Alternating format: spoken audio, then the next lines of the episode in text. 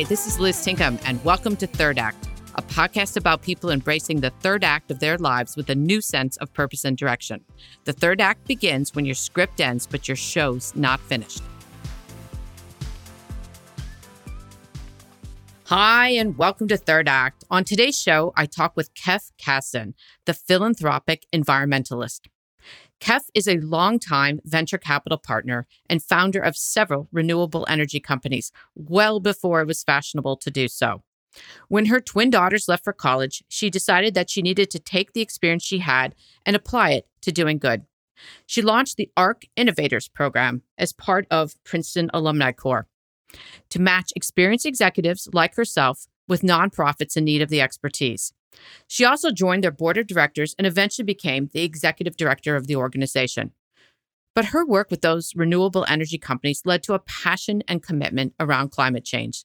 So she found Rachel's Network, a women's network dedicated to the education and advocacy of environmental philanthropic giving. On today's episode, she talks about the work Rachel's Network is doing around climate change and the issues of environmental justice, as well as how you can get involved. Hello and welcome to Third Act. Today, my guest is Kef Kazdan. And Kef, I'm thrilled to have you. Welcome to Third Act. Great to be here. So, you are the first person I've had who is involved in climate change as well as has found something else to do in their third act around their alumni Corps. So very excited to to get into it. Thanks for joining today. Looking forward to the conversation. Princeton Alumni Corps. What is it? How'd you find it? And what's it doing today? Princeton Alumni Corps is actually a th- over 30 year old organization that impacts nonprofit communities around the country by primarily developing nonprofit leaders. There are actually three different programs. The flagship program places recent Princeton University graduates in one year paid fellowships in nonprofit organizations. Okay. Uh, but Alumni Corps does a lot more than just do that matching. Uh, we surround the fellows with leadership development, mentoring, and other support. Um, our Emerging Leaders program, uh, which is open to um, anyone of any college degree or non college degree is a professionally facilitated leadership program really for rising managers, young, relatively still young and early in their careers, um, and um, while they're still working. Um, and then ARC Innovators, uh, which is a program that I helped launch, matches experienced professionals with pro bono projects at nonprofits. Yeah, that's what I need. Okay. So it kind of, if you think about it, it's the whole arc of um, of uh, c- uh, careers um, and talent development within nonprofit organizations. But yeah, happy to talk more about ARC Innovators as as well as as it I think relates to the work that you're doing. Well, how did you find it? I actually found it. It's a it's a little bit of a funny story. I I knew of the organization. I am a Princeton graduate myself, so I'd heard the organization was founded after I graduated, and I didn't really know about all the aspects of what the organization did. And so, fast forward to when my kids were uh, going off to college, I have twin daughters. And so, I was really busy with, uh, with my career as well as supporting and raising them. So, when they went off to college, I knew I'd have some more time. And um, I was actually really interested in figuring out how I could give of my skills and experience primarily from the business world. And this is while you were still working, correct? This was I was working full time. I was a I was a venture capitalist doing early stage investing and actually rolling up my sleeves and running companies. So I was quite busy, but I, I wanted to do more. So I actually read an article in the alumni magazine for Princeton University, and uh, it talked about this organization and how the name was changing and about some of the new initiatives, which included this program, which you, which I said I helped found, but at the time I, I thought it existed already uh, based on the article, and it sounded great because that's exactly I thought. Let me use my professional skills to give back to a nonprofit organization in a you know completely as a volunteer. I, but I wanted to volunteer with skills, and so I contacted them, and it turned out the program hadn't actually gotten off the ground yet. Given some of my startup experience, the executive director was very wise, and she said, "What? Why don't you help us start this? And 10, 10 plus years later, I am still very actively involved with the organization. So she was very perceptive about um, ways to engage volunteers. If I back up a little bit, so you went to Princeton, you find the organization in Princeton. So have you always lived in Princeton or were there some job diversions in there? Yeah. I actually first moved out to the Bay Area right after my undergraduate years. I was in management consulting for a couple of years, and then I um, I went to business school at Stanford, and then after that, I got involved in technology management in Silicon Valley, like many people who move out to the Bay Area.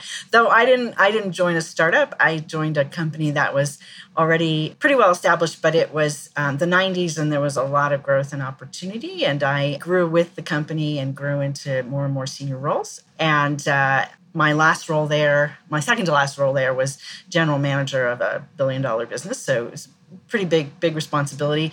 And then i, I did a little stint as um, more of a staff role working with the ceo and the coo strategic initiatives and on operational initiatives. And then my husband got an opportunity to teach at princeton university. He is also a princeton alum and that was an offer he couldn't pass up. So uh, so we moved back to princeton then. Yeah it was about we had been about 15 years out in the bay area and we came back to princeton and i was there for um, the next 21 years yeah. So is that where you find Battelle Ventures?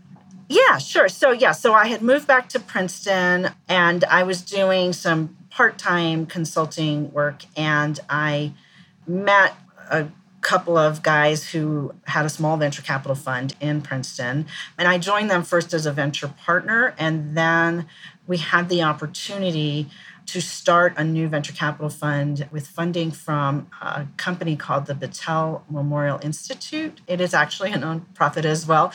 And uh, Battelle manages some of the Department of Energy national laboratories as well as doing its own research. So the idea was to leverage all of that government funded research to create uh, startup companies. And so we, uh, there were four of us who became the founding general partners of that venture fund in 2003, 2004. And then we did a lot of very different kinds of things from your typical venture capital fund for the next 10, 15 years. So, is this where you start to get an interest in renewable energy? Yeah. So, so as I mentioned, Battelle Memorial Institute ran or managed a few of the national labs for the Department of Energy. And um, by, by, definition, there was a lot of energy research going on in those labs. There was other kinds of research as well. So we didn't only do renewable energy, but I gravitated to those types of technologies and investments. And I I think I'd always had an interest. I, I, didn't necessarily have the technical background, so I definitely found others who helped me evaluate those technologies. We were getting started really at the ground floor, literally walking the hallways at these labs, talking to researchers about technologies that were still very much on the lab bench, and then figuring out which of those could have potential to create companies. Um, and I even ran some of them. So we were so early that we didn't like there was no management team. Right. so I even started as as a CEO of one of those companies and actually stuck with that for for several years of the things that you looked at back then in the early 2000s, which was, I mean, renewable energy was coming along, but not like it is today. What do you remember that's still around? Or does something stand out like a cool thing you saw that's now kind of more mainline? So, yes, you were right. That was early days. Certainly, in fact, the term clean tech had just started or was, you know, just starting to be even recognized as, a, as an area of, of venture capital investing. It was actually a really collegial time for the uh, venture capital folks who were, were working in that space. Um, but then it really just grew tremendously. I invested in a variety of different technologies solar, batteries, biofuels, energy efficiency. Um, a traffic management company that we sort of argued was also about energy efficiency because it was really about moving traffic more smoothly through traffic lights, which which does have implications for emissions and for you know fuel efficiency. So um, there was a lot that fell under that umbrella in terms of what I saw that other people were investing in. Yeah, it's hard to know. I mean, I guess what I have seen of late is that a lot of the tech, I mean, a lot of the technology is still kind of actually older technology, not necessarily some of the really sort of revolutionary breakthrough stuff we tried to get going. And so that's why a lot of the stuff we invested in didn't turn out. That just the nature of the beast when you do early stage investing it also became harder to, um, the venture capital community really moved away from those risky technologies um, a variety of factors that that was when the current companies that are so successful in Silicon Valley were really getting their start. And so a lot of the VC funding kind of gravitated towards those technologies the Obama administration in particular was really supportive of, of renewable energy. And so there was government funding, but then that sort of dried up as well, unfortunately.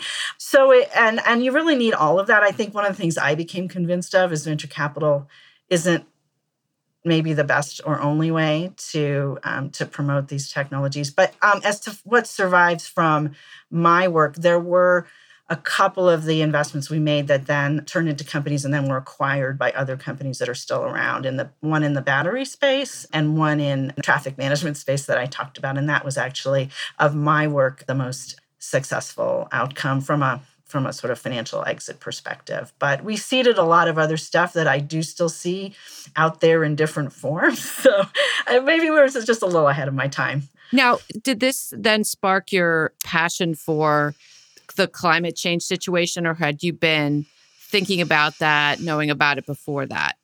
I think it was in the background of my thinking for quite a while. I'm I, I read a lot. I try to stay up on on current events and news, and so I certainly think that the groundswell around the need to solve this huge societal problem around climate change was really building pretty pretty dramatically in that period of time when I was doing these investments.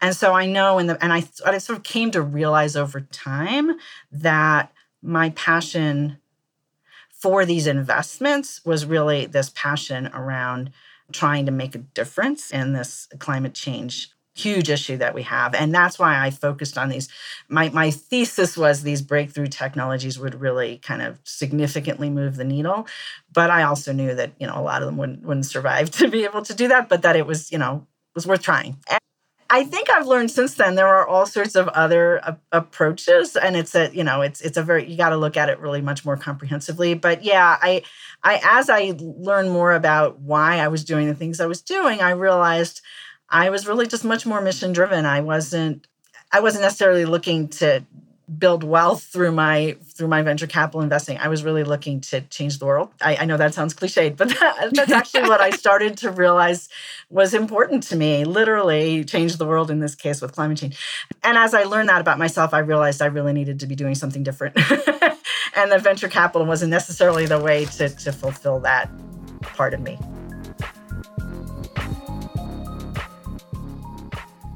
Now back to the alumni Corps is that when you decided to spend more time doing that? Because eventually you end up leaving the venture capital world and leaving your ceo spot and doing the alumni Corps full time is that correct? Yeah that's correct. I mean the, the order of events was we wrapped up the venture fund in 2015 but i had started back in 2010 2011 was when i first got involved with alumni Corps so yeah i I think part of me saw that writing on the wall, saw that that need to do something that sort of filled a different part of me. Um, I had the opportunity to join the board, and then yes, post my venture fund, I applied to be president of the organization, which was just a volunteer role. It, um, yeah, uh, it's a kind of complicated structure. And then in 2017, um, the executive director, which is a paid staff position, the previous executive director um, decided to take a, a, new exciting position, and that position became vac- vacant. And I decided to jump in with both feet and apply for that job. And uh, so I took the helm as the executive director in the mid 2017 uh, and did that until we we moved to California last summer. What was it like going from being a VC partner and also managing the startup companies to being the executive director of a, I guess, not for profit, right? Oh, yes, yes. Alumni Corps is firmly a not for profit. It's different, but the same, I guess is the way I would put it. And part of what my philosophy is about folks who work in the nonprofit sector or volunteer in the nonprofit sector with their skills and experience is that there's a lot that is transferable from any kind of leadership role. Running a nonprofit is still leading, and it's still, especially what Alumni Corps does, it's all about leadership development, uh, both in terms of the internal staff as well as our program participants. So, in my mind, leadership is, is leadership. There are clearly nuances. It's a different type of it's mission driven again going back to that word and that does mean you you you have folks working in nonprofits who are you know as skilled and as amazing as people who work in the business world but they're they're coming at it from with a different i guess mindset and value system uh, it's hard work and it does take all the same kinds of leadership development and support that is more typical in especially sort of larger businesses. I know I got a lot of that when I worked in Silicon Valley, but it's less prevalent. Unfortunately, the funders of nonprofits don't necessarily recognize that. And so people get excited about programs um, or you know what nonprofits do in communities and all the impact that they have, but sometimes they forget it's still people who have to implement those programs and envision them and interact with communities. And and that that hard work is yes it's very personally rewarding but you also need you need the leadership skills and, and you need to be financially rewarded as well. So it, the challenge i think is that some of those pieces aren't there and you have to create them as a nonprofit leader or find the resources to do that. And that's what makes it different but people are people at the end of the day you know, I know because this this podcast is about people in their third act and people thinking about doing something new. I mean, if you had to offer up a piece of advice about that transition from sort of the for-profit world to the nonprofit world, anything come to mind in terms of if you're thinking about becoming an ED? Because I know people are like, you know, I think I'm going to retire and I'm going to go run a not-for-profit, and uh, I'm a board chair of a not-for-profit, and I I'm like, it's so different. I'm not sure that that is always the most natural progression. So, what what would your thinking be if you were giving advice on this? Listen, listen, listen. First of all, really don't come in with any preconceived assumptions. Listen to the people who are the experts and the practitioners on the ground doing that hard work and you know come approach it with humility and understand that yes there are definitely parallels and ways to tie in your experience but take the time to learn and listen and and then figure out how to best you know map those skills to the nonprofit. So that would be my my first and, and most and sort of foremost piece of advice. I think the other is to recognize that if you're coming from a sort of bottom line driven type of background or or you know your prior lives in in companies th- that part is is different. So many nonprofits still today, you know, really start over every year. They need to raise their money from their donors or or um, from wherever way they they generate income, but that income is you know tied to their mission and tied to their programs. And and they're not i mean they're not profits they're, they're not meant to have a surplus but you know it's a fine line right? So in other words you know, best case is you sort of you break even. you bring in enough money to, and then you start over every year. Now that model is changing, and, and I'm happy to talk about that some more. But to just recognize that that sort of that P and L, I mean, it, it looks different because this is not for profit, and that those yeah, and think about how those sources of revenue, you know, those sources of revenue may uh, don't necessarily have anything to do with the programs you're delivering and that's kind of you know figuring out how to best match that. Fundraising is important for every single executive director uh, becomes a key part of their job. But that's about relationships. I, I think bottom line it gets back to people and to listening right? It's about understanding that the way to raise money is to develop relationships and find people who you know want to support your your mission. Uh, yeah. And as you look back on it what's your proudest moment yeah, I mean, I think it was so so many different smaller things, but I would say overall, it's just it's the impact we continue to have in the nonprofit community overall. We've built a um, network of our program participants, our volunteers, our donors that really sort of is self-supporting in a way. It feeds on itself. It allows for new opportunities to bring this leadership development to more people. Seeing the the folks we have developed and, and worked with earlier in their careers continue to have impact or grow in their roles. So you know just being proud of our, our role in, in helping them achieve their goals and ambitions in life. I would say yeah there isn't any one particular thing. It's really just continuing to build that momentum. I would say developing my, my own staff when I was executive director. there's a lot of turnover in the nonprofit sector. It just it comes from all the things I talked about earlier. And so I am proud that we actually have a fairly stable team, which which I helped to grow. Some of those folks were hired by my predecessor, so I, I can't take all the credit.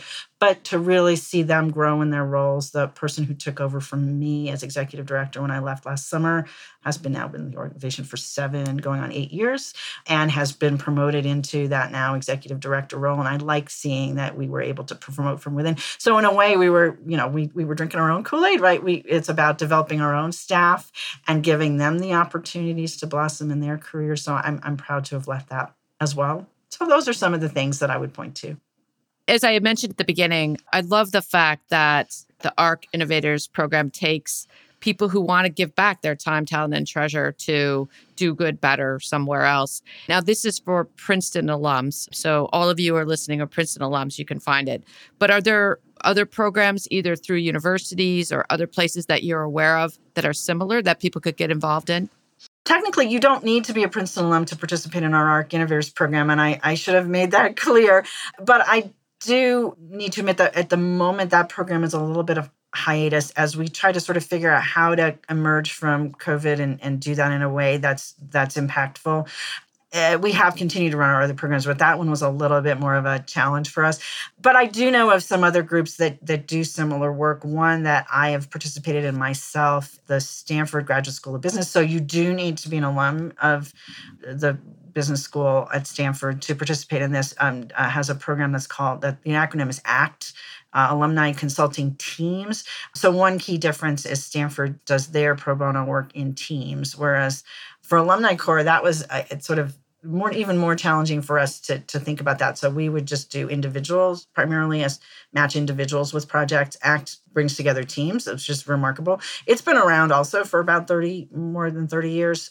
And um, so that is an opportunity. Um, there's an organization called Encore encore.org, which is really about, I, I think, more focused on paid opportunities for that third act. Um, but I, I, you know, I know that that's a that's a model.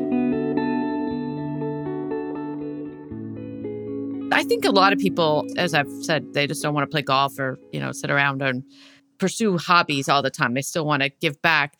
Now, I want to go back to climate change. Yep. So that's running with you. So How's that manifested in sort of your philanthropic work and what are you doing with that? Yeah, so actually back in that same time frame when I was trying to figure out what I wanted to do post the venture capital world and starting to understand that venture capital may not be the best way to promote some of my passions around climate change. I got interested in philanthropy as that vehicle and I was introduced to an organization called Rachel's Network, which is a group of women who are uh, environmental philanthropists, environmental advocates. It's really about promoting women's leadership in the environmental space, but clearly with a philanthropic lens. It's um, named after Rachel Carson. Um, it was founded a little over 20 years ago. So uh, long after Rachel Carson had passed away, but really kind of in her memory and in her honor. So Rachel Carson was an, a scientist and an activist in the 60s who really shed a light on environmental pollution, especially around, um, she wrote a very famous book called Silent Spring, where she started to recognize that birds were disappearing, hence silence in the spring, and why that was happening. And it was about, you know, chemical pollution so it's it's it is a nonprofit and it's really about educating uh, women philanthropists to help better inform their philanthropy around environmental causes and really about promoting women's leadership in the environmental space. So this is really cool. Yeah. So this includes advocating to get more women on environmental organization boards, which when the organization was founded 20 years ago was not so much a thing. And I'm, I'm happy to say if you look at larger environmental organizations, many of them are now run by women and do have um, more women on their boards, many of whom are Rachel's Network members. The other piece that we've really in, leaned into in the last several years is around raising up the voices of women of color in environmental organizations. Um, there have been many women of color working in environmental causes in communities that have not been recognized nationally. There are many grassroots organizations this whole field really now of environmental justice is something women of color have known for a very long time and unfortunately those of us with with more privilege have been slower to recognize those needs. Um, philanthropy still very much is focused on white led organizations. Um, and so we decided to really look at that much more closely and um, make an award to those women. My listeners, I think a lot of them might be interested in if they wanted to get to know or have a better understanding of what some good places to be around uh, environmental social justice, where would they look? Well, they can certainly look at Rachel's network. We started um, something called the Catalyst Award two years ago. Um, we now have uh, a number of Catalyst Award winners as well as finalists who are all featured on our website. And that's a great way to start to look at some of what's going on. Unfortunately, tip of the iceberg, but some of what's going on there. We spend a lot of time sort of vetting and, and understanding those organizations and the ones we want to support, but there's so many more. um, so that would be one place to start to understand um, the, this whole field and and the work that's going on in it i continue to learn so much every day uh, about the work that's that's going on there and about how it really can we actually can't solve the climate change problem unless we recognize the needs of, of communities that have really been overlooked and unfortunately where m- much of the harm has been and will come. Yeah. And so, really understanding that and bringing those voices to the table to, is absolutely necessary to um, make the kinds of changes we need to make you know, I looked at Rachel's network. Uh, I mean, it's just such an incredible organization to think about women who have money and women who are leaders coming together for in the environmental causes and then uh, you know having a group that does advocacy and does education around it right? And so as i said we've got i'm sure we have a lot of listeners interested in we'll publish all the information in our show notes if people are listening and are interested. You mentioned that you've now moved to san francisco back to san francisco recently and you've moved off of your arc position. So what are you doing now and where are you headed aside from working with rachel's network? So I actually continue to be active with Alumni Corps as well. I went back to that president's president role, which is a volunteer role, and continue to be on the board. Um, we are working on a strategic plan. We um, we have a, a, lot going on, so I'm really excited about that.